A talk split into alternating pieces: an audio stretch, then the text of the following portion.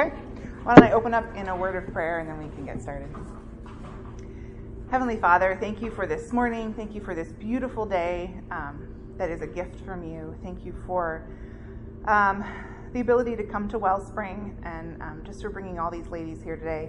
I pray that this morning um, is honoring to you, that um, Eric, as he teaches, is clear and your word is um, glorified as we listen. I pray that we do listen with humility because we know we need to grow and we need to change. Father God, um, thank you particularly this morning for the ladies over in Wellspring Kids and for how hard they work so that we can be here. We love you, Lord. In your name, amen. Um, so this morning, Alexis, is she. Oh, oh my goodness, I couldn't see you. I was like looking. Alexis is going to come lead us in the disciplines.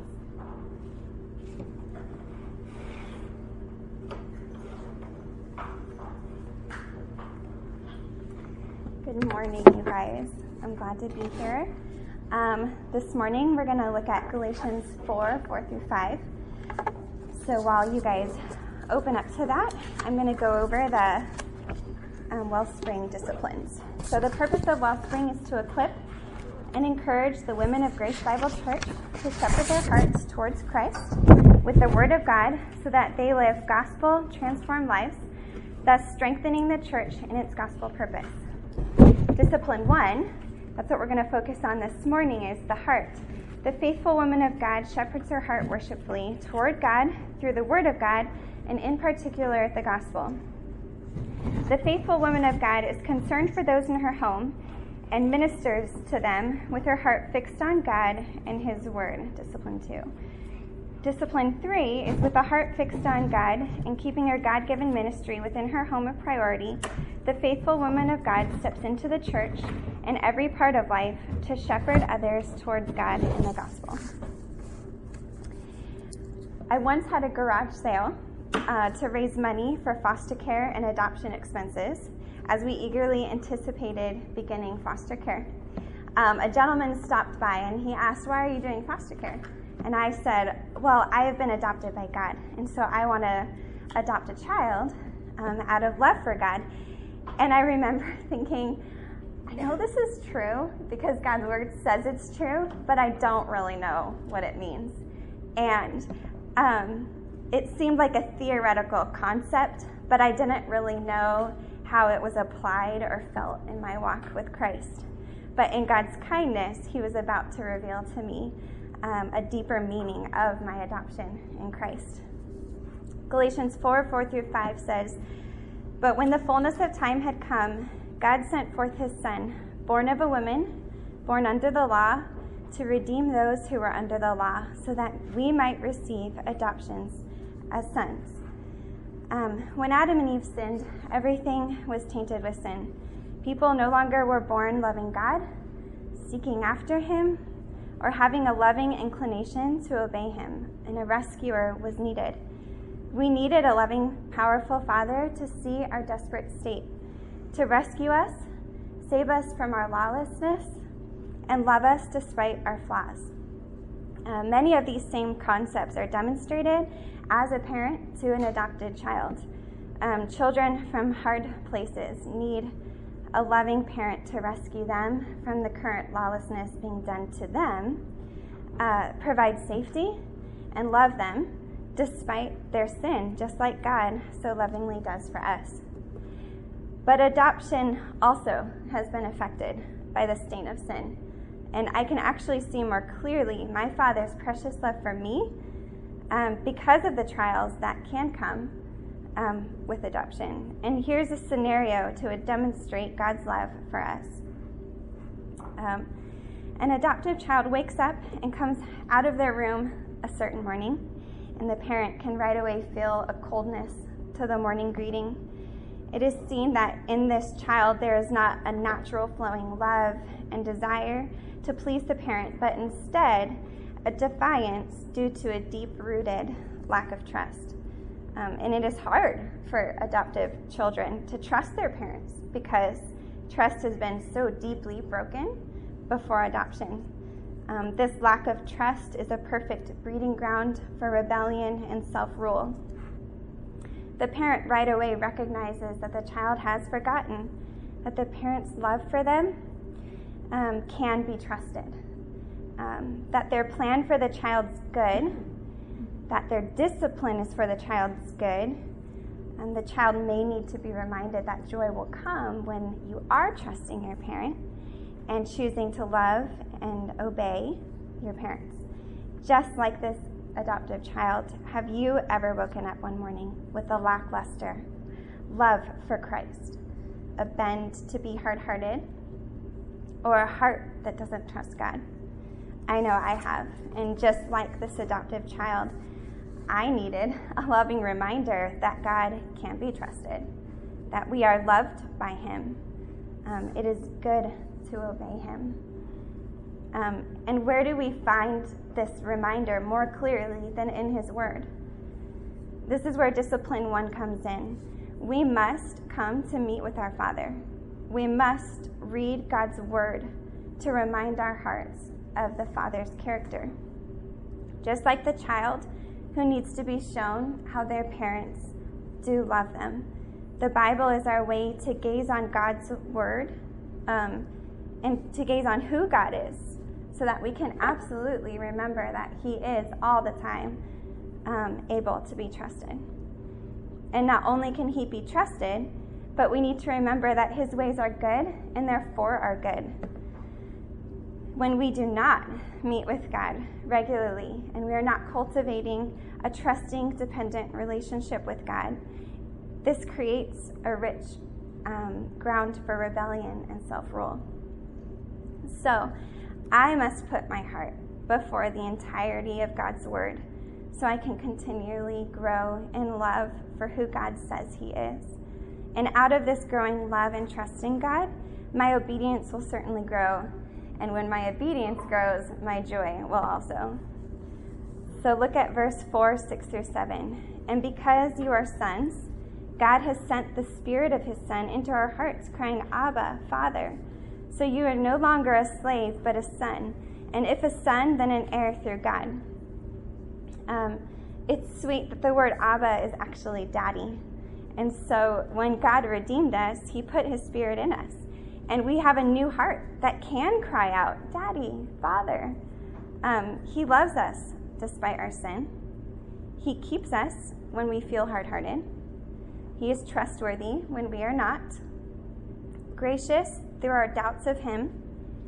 We must take the time each day to meet with our Father so we can stay in awe of His love for us, soft to His instruction and discipline, and trusting Him above all else. So thanks be to God that at the right time He showed me mercy, that when I was dead in my sin, hating God and content to do so, He redeemed me so that I can now be His daughter. Once an enemy, and now I am an heir, a slave of God, a daughter. And can I pray for us? Um, Lord, thank you that you um, didn't just save us um, from our sin, but Lord, we also have the privilege to be adopted into your family. Um, every other religion in the world, I just think that they want to be free from the consequence of sin, but they don't actually dream of having a loving father as their God. And that's exactly what you've done. You just call us to trust you, to turn to you and believe in you. And then you not only save us, but you also adopt us, and we get to be your children. And Lord, you are our Father. You are good and kind. Um, you can be trusted, um, and you love us. And Lord, we just rest in that, and we praise you for that.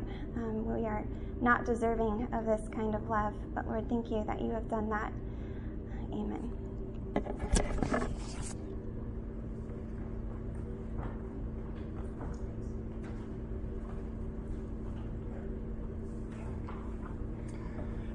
You guys may be wondering if I'm going to be doing a next generation ministry lesson. I'm not. Some of you may hope that I was, but.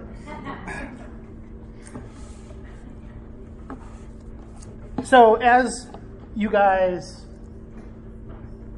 practice discipline number one, shepherding your own hearts, and as the fruit of that is seen in those in the closest relationships around you through discipline number two, um, we are well equipped to step into other people's lives. And that's what we're going to be talking about today is discipline number 3. And specifically discipline number 3 as it applies to uh, the biblical what we you know how we are to interrelate, how the kind of relationships we're to have with one another, biblical relationships. Did you want me to do something? No. Okay. You were kind of okay. And uh, before we get started, I want to pray because we're going to be drinking from the fire hose a little bit this morning. So let's pray. Lord, as we step into your word and survey what your word has to say about how we're to relate to one another biblically, biblical relationships with one another, I pray that you would that it would just bear much fruit, that it would just make much of you, and that Grace Bible Church would just be a better instrument, Jesus, for your glory and for our good. And it's always in your great name we pray. Amen.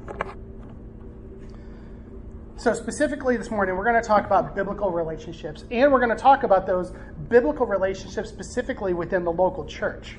And the tool that we're going to use to do that is something called the one another's. Uh, many of you, if you've been a Christian for very long, have probably heard the term, you know, one another's.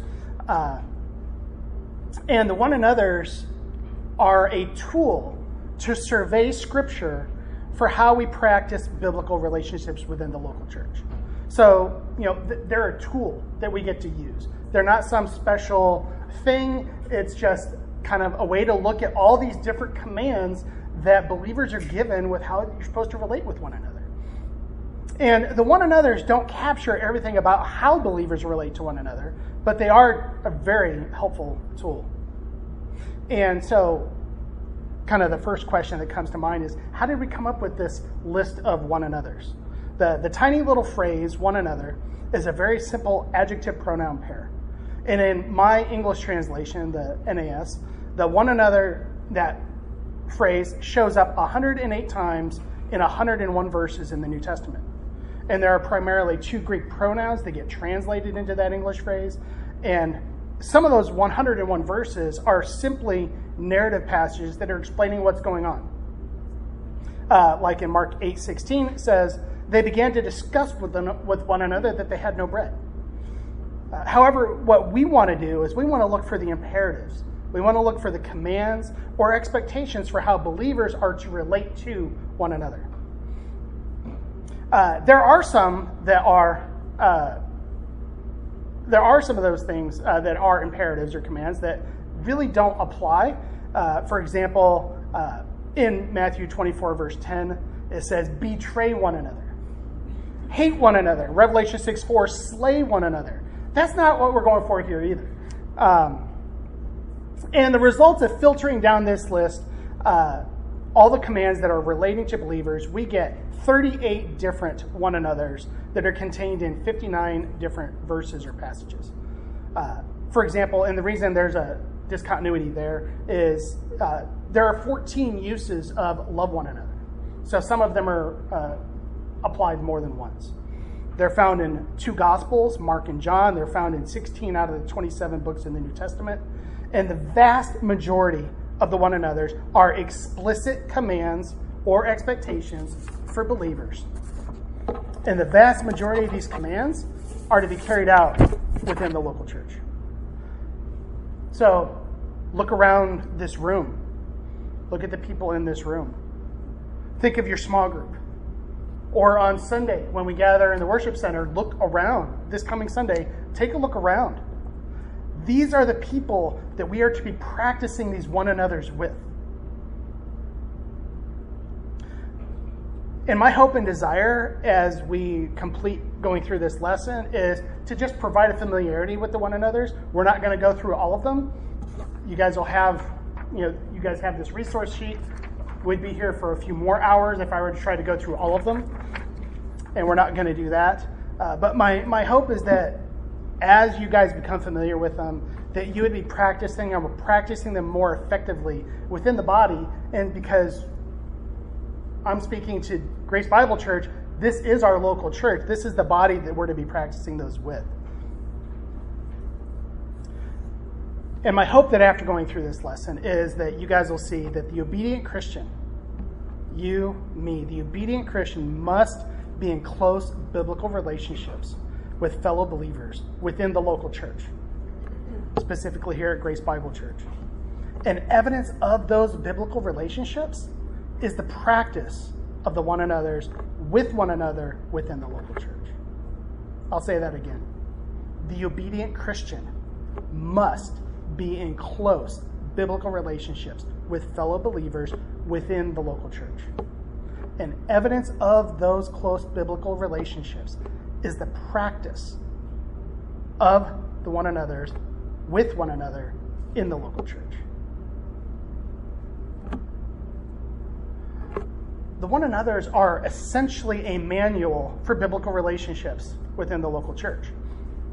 And one thing that we're not going to do as we walk through this is we're not going to think about or pit against each other passages that talk about believers loving other believers in general or loving non believers.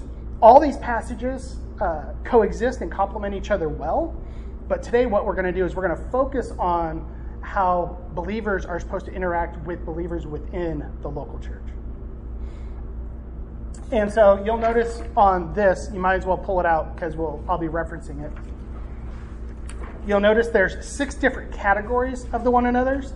So of the of the 38 different uh, one another's, there's six different categories: love, care, edification, service, humility, and unity.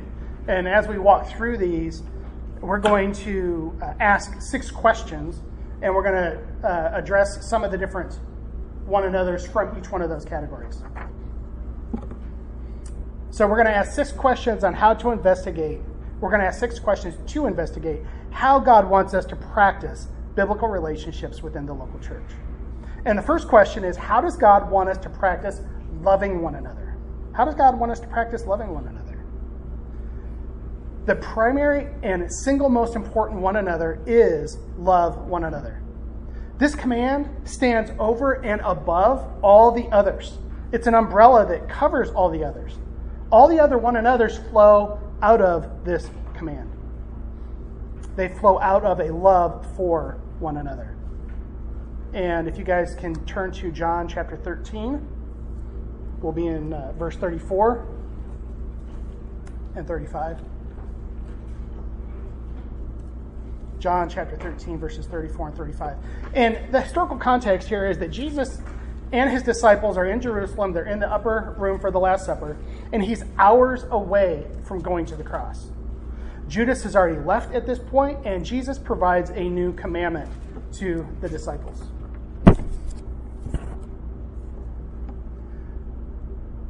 In verse 34, a new commandment I give to you, that you love one another even as I have loved you, that you also love one another. By this, all men will know that you are my disciples if you have love for one another. I want you to see that word love.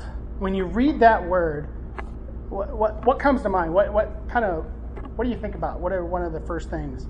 Um, I know usually one of the first things that I think about when I think of the word love is the emotion uh, the feelings, the warm affections that I have for people that I care about. Biblical love includes that, but this is so much more. A biblical love is one that loves the Lord with all of their heart, soul, mind, and strength. It's one that loves our neighbor as ourselves. It is a selfless love, a self giving love. That kind of love is one that transcends our circumstances. I want you also to notice something about that word love in this context. It's a verb, it's an active verb. This love is a love of action, and in this use of love, that action is directed towards one another. And now Jesus provides a new commandment. It's new because it narrows the focus of the love. The disciples are not simply to have a love of neighbor, that's already been established in Matthew 22, verses 36 through 40, and in Leviticus 19, verse 18. Here they are to love one another. And the one another's here that Jesus is talking about are the 12 disciples, well, 11 because Judas is left. You, disciples, love one another, love the disciples. Jesus did not give this command to the crowds. He did not give this command to all those that were following him. He gave this command specifically and intimately to the 11. To the ones he had spent three years developing very close, intimate relationships with. And these disciples are to love one another with a love that's modeled after the love that Christ had for them. Notice in verse 34 it says, Even as I have loved you. They're to love each other with the love that Christ showed them. And what kind of love did Christ give show them, have for them? His love was unconditional. These 12 were not the easiest bunch to, to love. His love was humble. This is the creator, the king, the God of the universe, becoming a man and spending three years with this group. His love was merciful. His love was gracious. His love was patient, regardless of what they did or said. And they often said many interesting things. He was patient with them. Christ was, his love was self giving, his love was selfless, his love ultimately was sacrificial. His love for them was demonstrated at great cost to himself. And he loved them when they didn't love him. He loved them when he knew they were going to abandon him. And they, at this point, are literally hours away from doing that. The disciples were to have that kind of a love for one another. And the results of that love in verse 35 is that by this all men will know that you are my disciples. All men, all people will know who follows Christ by the love we have for one another. That love provides a witness, a testimony to the world. And this, this new commandment that Jesus gives the disciples is a commandment for us. We are, we are to love one another as Christ has loved us. We are to have close, intimate relationships with fellow believers for the purpose of pouring out our love on them. And our love for one another stands as a witness to an unbelieving world who doesn't understand that kind of love. And they'll know who we follow because of it. Our love for one another draws attention to Christ, and the love that we have and show demonstrates and magnifies Christ ultimately. This love is the outstanding, and it is the essential mark of a Christian. Another instance of love one another is found in 1 John chapter 3, verse 11.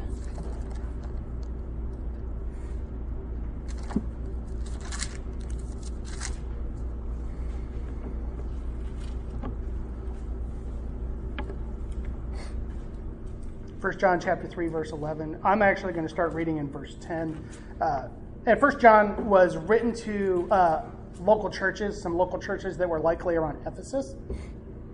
And we're going to start reading in verse 10. By this, the children of God and the children of the devil are obvious.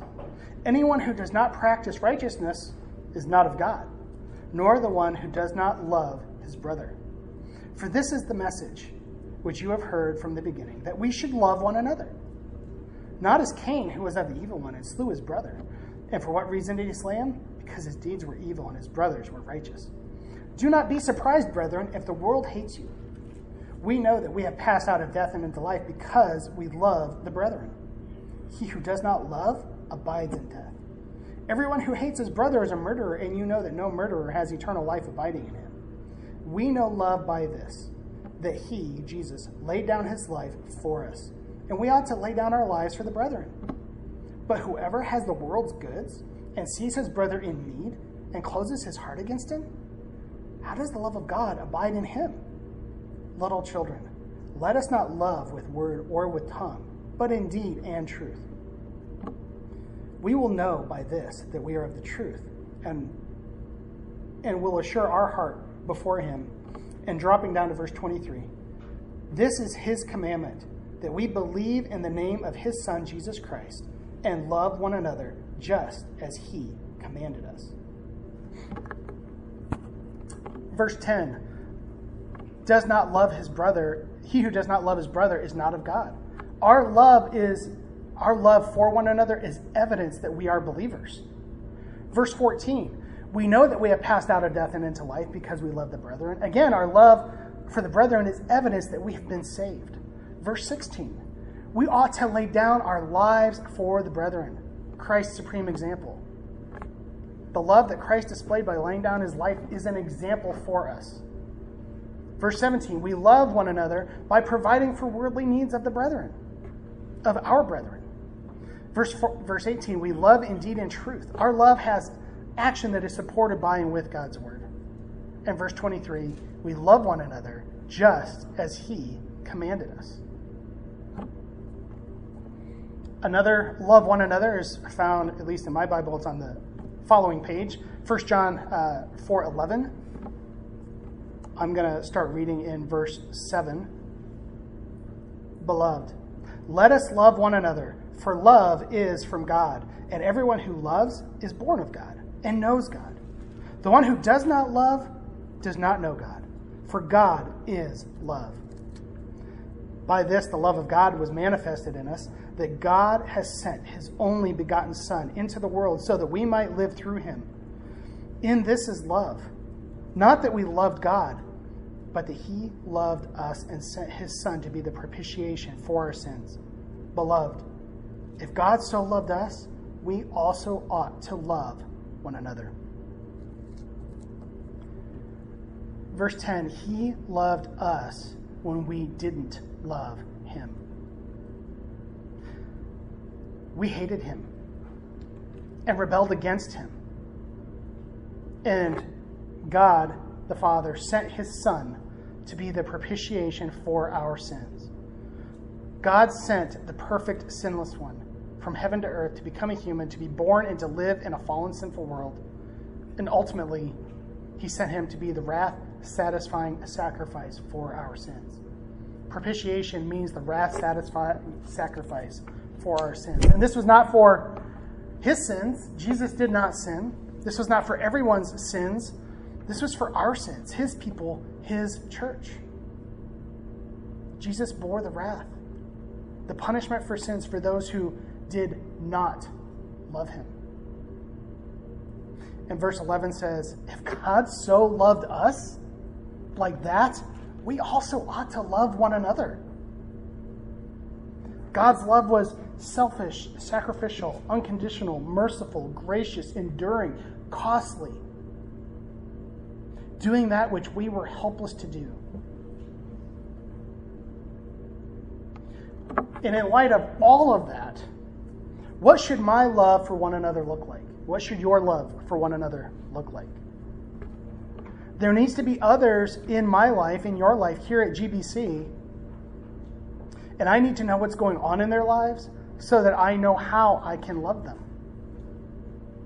I need to always be looking for ways to love them earnestly, constantly, consistently. My love needs to be selfless with godly motivations. Everything that I have time, knowledge, energy, possessions they're all the Lord's. And those need to be available to love one another. It may be costly, it often is inconvenient, it may be a sacrifice. But that's how God wants us to be loving one another here at GBC. Question number two How does God want us to practice caring for one another? And if you notice under care on the uh, handout, it says, Care for one another, bear one another's burdens, be kind to one another, comfort one another, pray for one another. And we're going to uh, talk about how we care for one another, found in 1 Corinthians chapter 12, verse 25.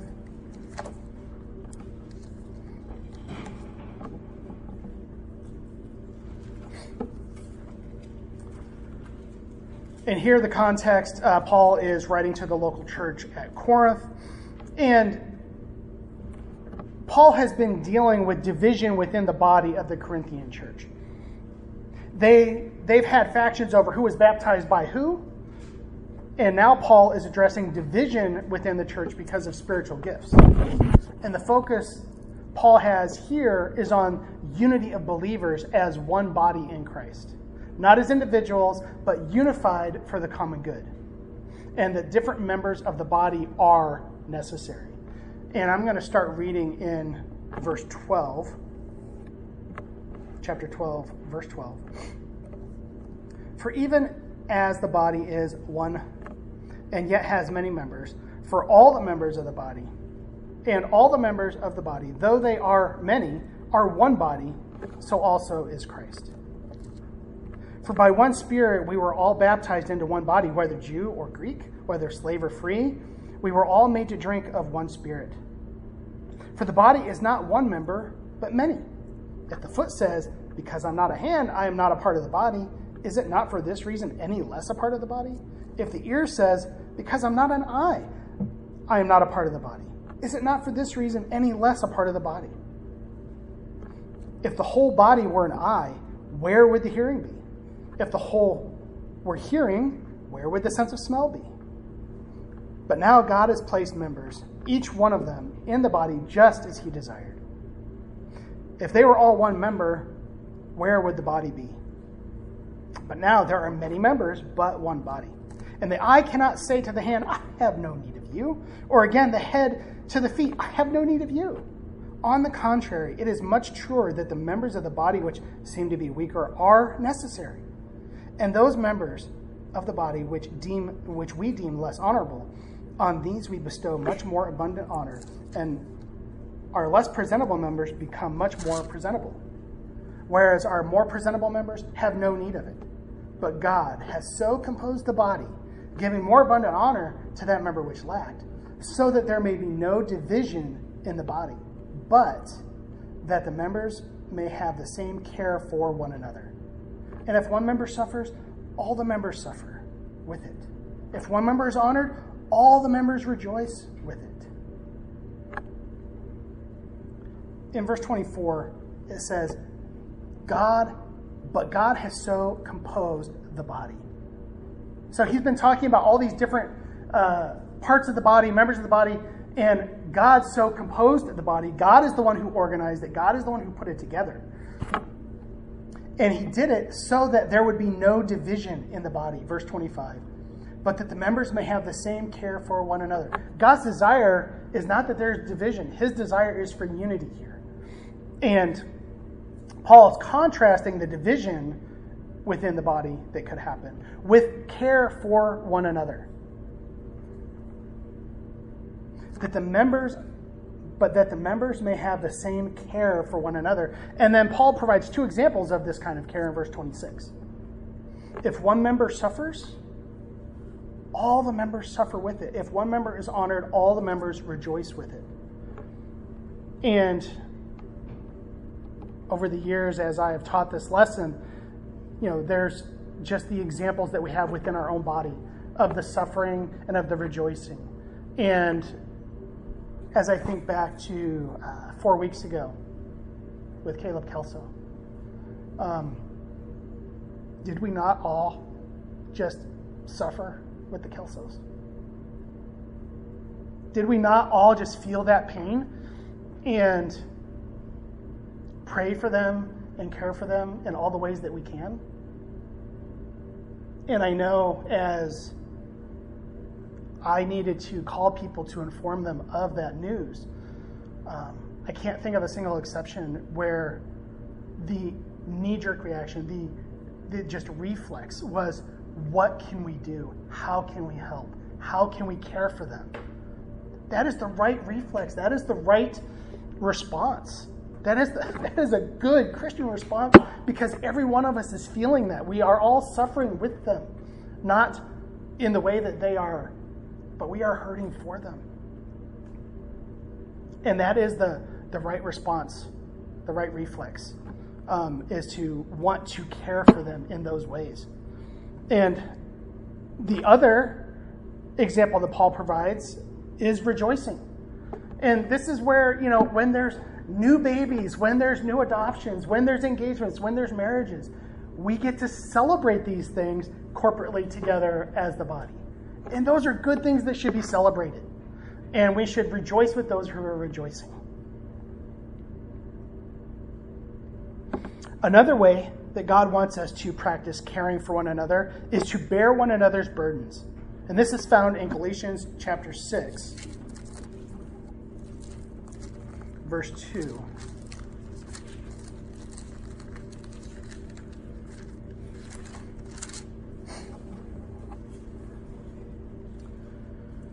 Here, Paul's providing this, uh, talking to the local church that's found in Galatia. And I'm actually going to start reading in verse 1. Brethren, if anyone is caught in any trespass, you who are spiritual, restore such a one in a spirit of gentleness. Each one looking to yourself, so that you too will not be tempted. Bear one another's burdens, and thereby fulfill the law of Christ this this verse it's dealing with sin and temptation and restoration. Uh, to bear means carry carrying something that's burdensome, carrying it with endurance. So carrying something really heavy for a long time, uh, and and the burden here means a heavy load which is difficult to lift or carry. So believers in the local church are being called to walk with a fellow believer and to help them bear that burden of sin and temptation. Ultimately, on to repentance and restoration. And all of us, because we are all sinners, we've all borne that burden of sin and temptation. And that is a burden. And we need help carrying that burden. We need help from one another. And this is not just a pastor's job, this is the job of all of us. One of my former pastors said, You are either bearing a burden or you're helping someone else bear theirs. There, these are the different ways we can be practice caring for one another. Next question How does God want us to practice edifying one another? So, under edification on the uh, handout, we have build up one another, admonish one another, speak truth to one another, speak to one another in psalms, hymns, and spiritual songs. I will not be singing for you guys, probably for your benefit. Encourage one another, seek after that which is good for one another, stimulate one another to love and good deeds. We will be first covering build up one another found in 1 Thessalonians chapter 5 verse 11. So go ahead and flip on over there.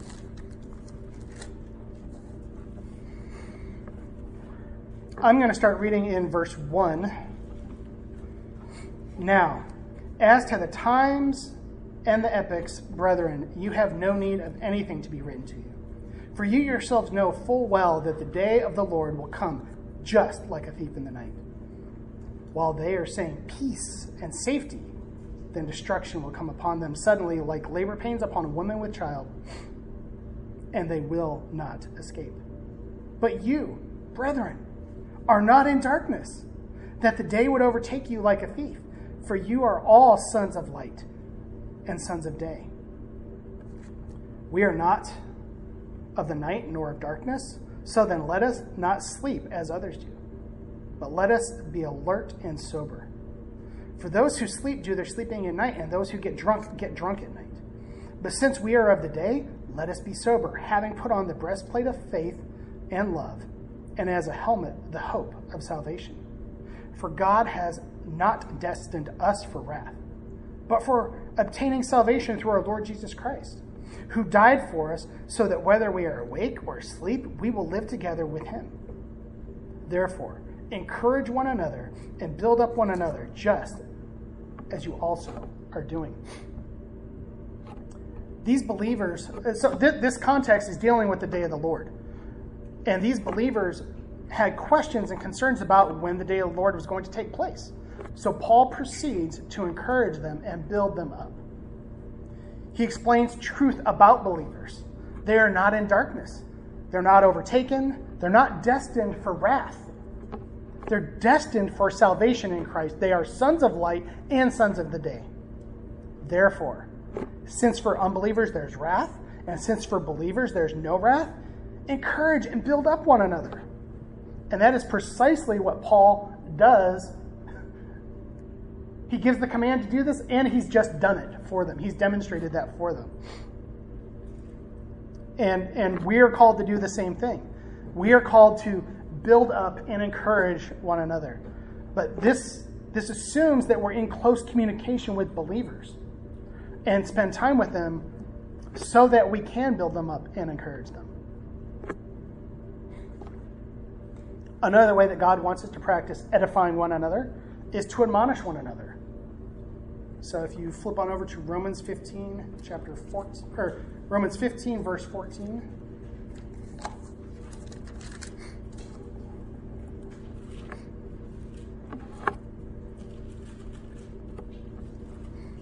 And concerning you, my brethren, I myself also am convinced that you yourselves are full of goodness, filled with all knowledge, and able also to admonish one another. The word here for admonish, some translations say instruct, is the word noutheteo, which may seem familiar to some of you if you've heard of nouthetic counseling or biblical counseling. It, that word simply means to counsel about avoidance or cessation of an improper course of conduct. It means to admonish, to warn, to instruct. But this is not simply instruction for knowledge's sake. It's instruction with the purpose of having somebody avoid or cease doing something. Specifically, uh, this is this is uh, lovingly going to your brother or sister and warning them about something that needs to cease or something they need to avoid. And this is specifically brought with Scripture. We do not admonish for preferences. Lovingly going to our brothers or sisters and warning them about something that needs to cease or something that needs to be avoided. And we are to do this with one another. And often we don't want to be confrontational. We want to be encouraging. And at the same time, if our brother or sister is in sin, what is the most loving thing that we can do? We can bring God's word to them and show them where they're in sin, something they need to see, something they need to avoid. And sometimes we might want to use the excuse that I'm not able to do that. I don't know enough about the Bible. I don't, I'm not a counselor. I haven't been trained. Well, guess what? That's not an excuse. Because Paul says here that he is convinced that they are able, that they are able also to admonish one another. Even the newest believer, with the minimal amount of knowledge they know about God's word, are they going to be as effective as somebody who's been trained? Probably not. But do they have knowledge? And if they see sin that that uh, if they see somebody doing something that the Bible clearly calls calls out, they, they are able to do that, and so are you, and so am I. We are able to do that. And so, those are uh, a couple of ways that God wants us to practice edifying one another.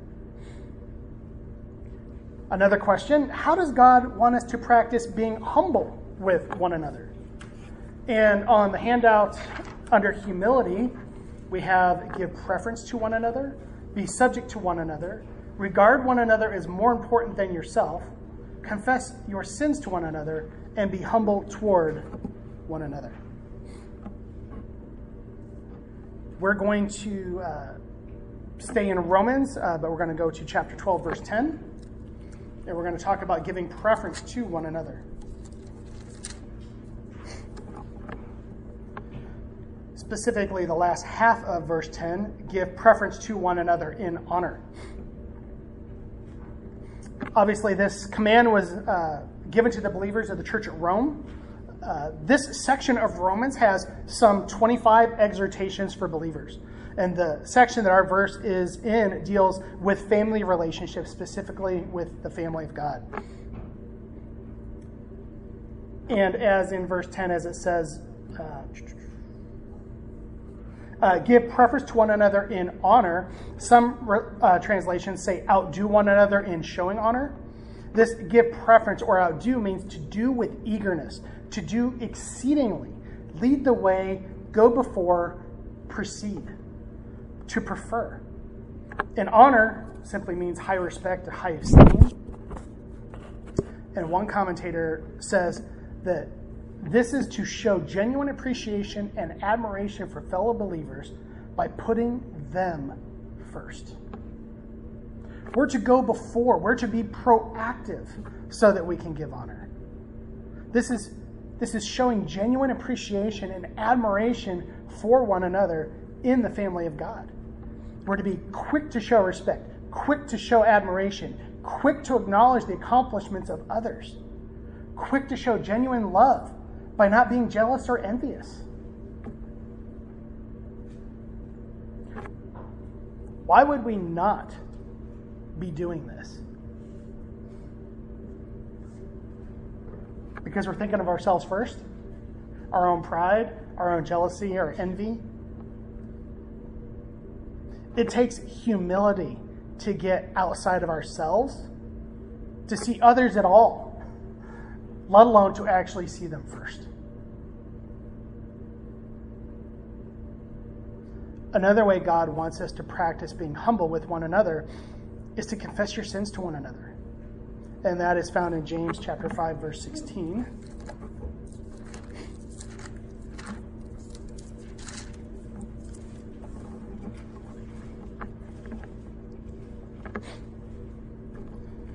Verse 16 says, Therefore, confess your sins to one another and pray for one another so that you may be healed. Confess simply means to make an admission of wrongdoing or sin. Confess, you admit it. And we are commanded to continually do this with one another.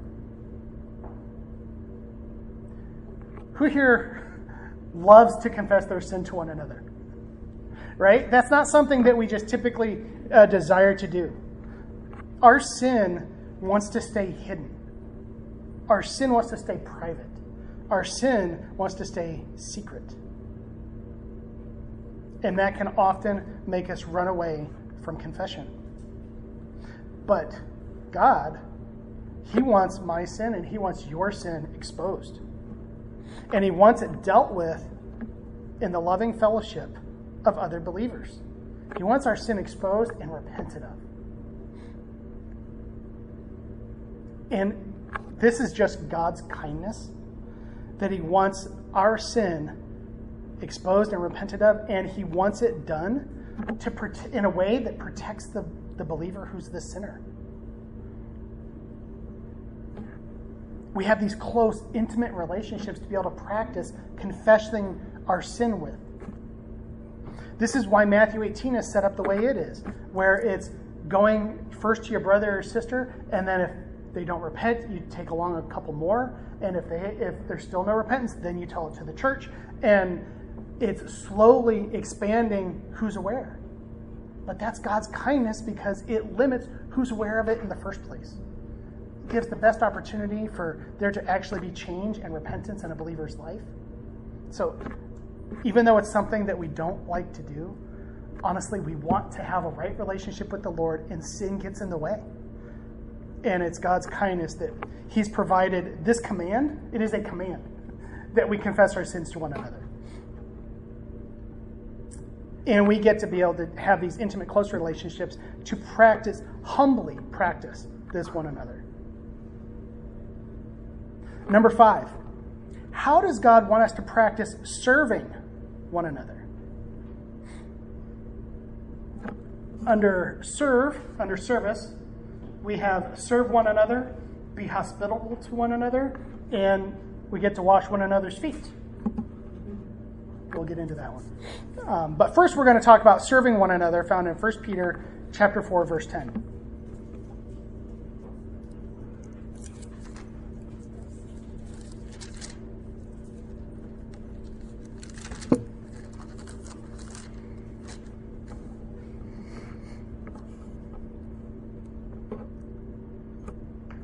I'm actually going to start reading in verse 8. Above all, keep fervent in your love for one another, because love covers a multitude of sins. Be hospitable to one another without complaint. As each one has received a special gift, employ it in serving one another as good stewards of the manifold grace of God. Whoever speaks is to do so as one who is speaking the utterances of God. Whoever serves is to do so as one who is serving by the strength which God supplies. So that in all things God may be glorified through Jesus Christ, to whom belongs the glory and dominion forever and ever. Amen. Out of a fervent love for one another, we serve one another. And that word uh, for serve may be familiar. It's diakoneo, which is where we get the word for deacon. Uh, and that word means a personal service, the discharge of a loving service. In Greek culture, this word had the meaning of waiting tables. And for the Greeks, service was looked down upon as undignified. A common saying for them was, We are born to rule, not serve. Our service to one another is out of love for one another. And it can be very humbling and it can be very exhausting. As we, as we serve one another, pouring ourselves out for one another, we're serving, verse 11, by the strength which God supplies. We're serving by His strength, not something in, our, in and of ourselves. And it's so, and the reason is so that in all things, God may be glorified in Jesus Christ. Our loving service to and for one another is all about the other person. It's not about us. And it's all done in God's strength and it's all done to the glory of God. Another way that God wants us to practice serving one another is to wash one another's feet. Found in John chapter 13. So we're flipping back over to John chapter 13.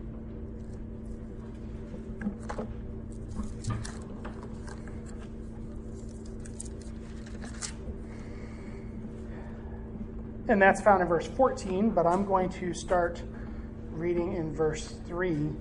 Uh, again, here, Jesus is in the upper room with the disciples but this time, uh, Judas is actually there. He has not yet left. Uh, this, so this is prior to Judas leaving, so all 12 of them are there. And I'll start reading in verse 3. Jesus, knowing that the Father had given all things into his hands, and that he had come forth from God and was going back to God, got up from supper, laid aside his garments, and taking a towel, he girded himself. Then he poured water into the basin and began to wash the disciples' feet and to wipe them with the towel with which he was girded. So he came to Simon Peter, and Peter said to Jesus, Lord, do you wash my feet? Jesus answered and said to him, What I do, you do not realize now, but you will understand hereafter. And Peter said to him, Never shall you wash my feet. Jesus answered him, If I do not wash you, you have no part with me. Simon Peter said to him, Lord, then wash not only my feet, but also my hands and my head. And Jesus said to him, He who has bathed needs only to wash his feet, but is completely clean. And you are clean, but not all of you. For he knew the one who was betraying him. For this reason he said, Not all of you are clean.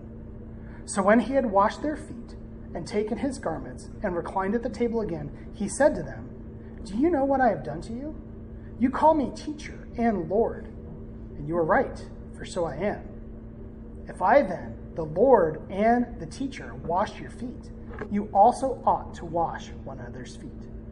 For I gave you an example that you should fo- that you should do as I did to you. Truly, truly, I say to you, a slave is not greater than his master, nor is the one who is sent greater than the one who sent him. back then in Israel, there was dirt and dust everywhere. And it was not uncommon for this dust to be an inch thick. And what do you think happened when it rained? That inch thick dust turned into a muddy mess. And so, wearing only sandals, their feet would get quite dirty. And at the entrance of every Jewish home, there would have been large pots of water so that everyone could have uh, their feet washed before they entered. And for a slave, this was the most menial task that they were given to wash the feet of all the guests. And when Jesus and the disciples arrived in the upper room, there was no slave. One of the twelve could have offered to do it, but the twelve were too busy arguing about which one of them was the greatest, which is from Luke chapter 22, verse 24. And they were, so they were too busy being selfish and thinking about their perceived greatness to humble themselves to the service that needed to be done. So Jesus, the God of the universe, the King, the Messiah, who already had humbled himself by coming to earth, took another step even lower. Jesus, by his example, displayed incredible, humble service that the disciples were to do in a like manner with each other. We're to get low and follow our Lord's humble example of service to one another. We don't exactly have the same dirty feet problem that they had back then, but there are plenty of menial, humble tasks that we can serve one another with. And we aren't doing this service, this kind of humble service, to be seen, to be noticed. We're doing it. We know who does notice. The Lord notices.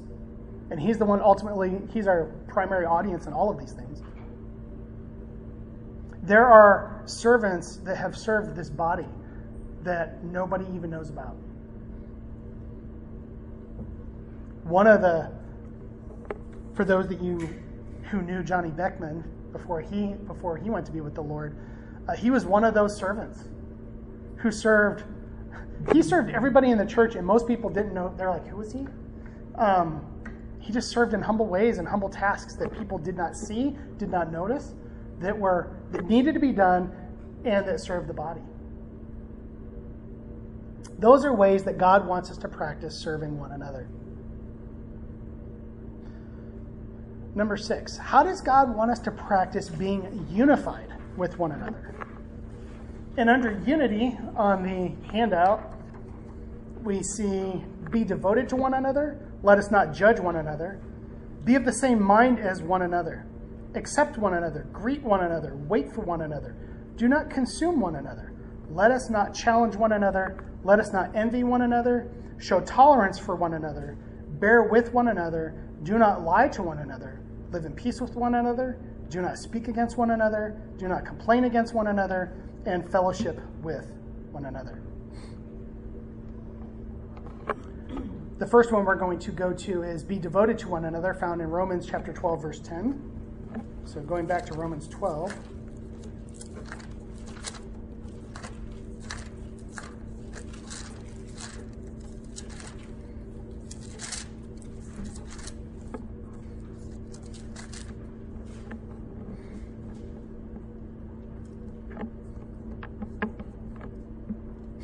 Again, this, this section is dealing with the family relationship, specifically the family of God. And in verse 10, this now being the first half of verse 10, be devoted to one another in brotherly love. Some translations just say uh, love instead of devoted, but this isn't the same kind of love that we've been talking about. The Greek word behind devoted means the natural love that occurs within the family. This is the kindred love, warm affections, and uh, could be translated lovingly loving. And the Greek word behind brotherly love is a word that I know everybody's familiar with. You guys may not know you know Greek. Philadelphia, right? Philadelphia. Everybody knows, well, especially after last night. Um, the word literally means love for brother or sister, and it means a blood relative. And these are the affections and tender feelings and kind, caring, concerned, warm feelings and affections that family members, blood relatives have for one another. And if you put all of that together, uh, and this is also the reason why I'm not a translator, it would be be lovingly loving with one another with loving love. Um, that's just a whole lot of love. And believers are to be devoted to each other having those affections of love for each other that are typically reserved for family members, for, for blood relatives, for immediate family, for brothers and sisters and parents and children. And here, Paul applies that family blood kind of love to Christians. Believers are brothers and sisters in Christ. There's reason why we're called those kind of family words with each other. It's the family of God. We have one Father, and we are His children, and we are in the family of Christ. There are things that I that I do and say with close family members that I wouldn't uh, normally say just with a friend. But we get to have that kind of unity uh, with our, our fellow believers, our fellow brothers and sisters, that would have been reserved for the family unit that God has ordained. You know, the, the parents, children, brothers, and sisters. That's the relationship that we have with one another here within our local church, here at GBC. And we're commanded to have those warm familial affections for one another. Another way that God wants us to practice being unified with one another is to not, let us not judge one another. Found in Romans chapter 14. It's actually found in uh, verse 13. But I'm going to start reading in uh, verse 1 of chapter 14. And this is going to, happens to be what Smith's going to start teaching on on Sunday. Um, he's going to start going through chapter 14. So this is kind of going to be a broad summary of what he's going to be walking us all through. But let's start reading in verse 1. Now accept the one who is weak, but not for the purpose of passing judgment on his opinions. One person has faith that he may eat all things, but he who is weak eats vegetables only. The one who eats is not to regard with contempt the one who does not eat, and the one who does not eat is not to judge the one who eats for God has accepted him. Who are you to judge the servant of another? To his own master he stands or falls, and he will stand, for the Lord is able to make him stand. One person regards one day above another, another regards every day alike. Each person must be fully convinced in his own mind. He who observes the day observes it for the Lord. He who eats does so for the Lord, for he gives thanks to God. And he who eats not for the Lord he does not eat, and gives thanks to God. For not one of us lives for himself, and not one dies for himself. For if we live, we live for the Lord. If we die, we die for the Lord. Therefore, whether we live or die, we are the Lord's. For to this end Christ died and lived again, that he might be both Lord of the dead and of the living. But you, why do you judge your brother? Or you again, why do you regard your brother with contempt?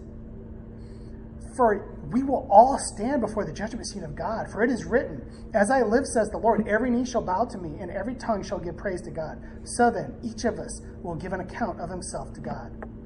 Therefore, verse 13, let us not judge one another anymore, but rather determine this not to put an obstacle or a stumbling block in a brother's way.